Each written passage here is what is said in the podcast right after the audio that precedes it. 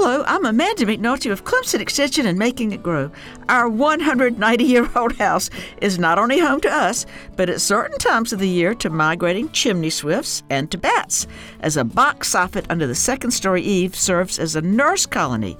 In spring, female bats enter through many of the cracks and crannies in this aging wooden house, spending their days nursing their babies and leaving at dusk to hunt for insects, part of what makes them important parts of our ecology. They leave a small scattering of guano near an open window that may be how they get inside. At the end of summer, I wear a mask and, using a vacuum with a removable filter bag, clean it up. From my reading, histoplasmosis is a danger where you have deep piles of guano, not the cup or so that ends up on my attic floor.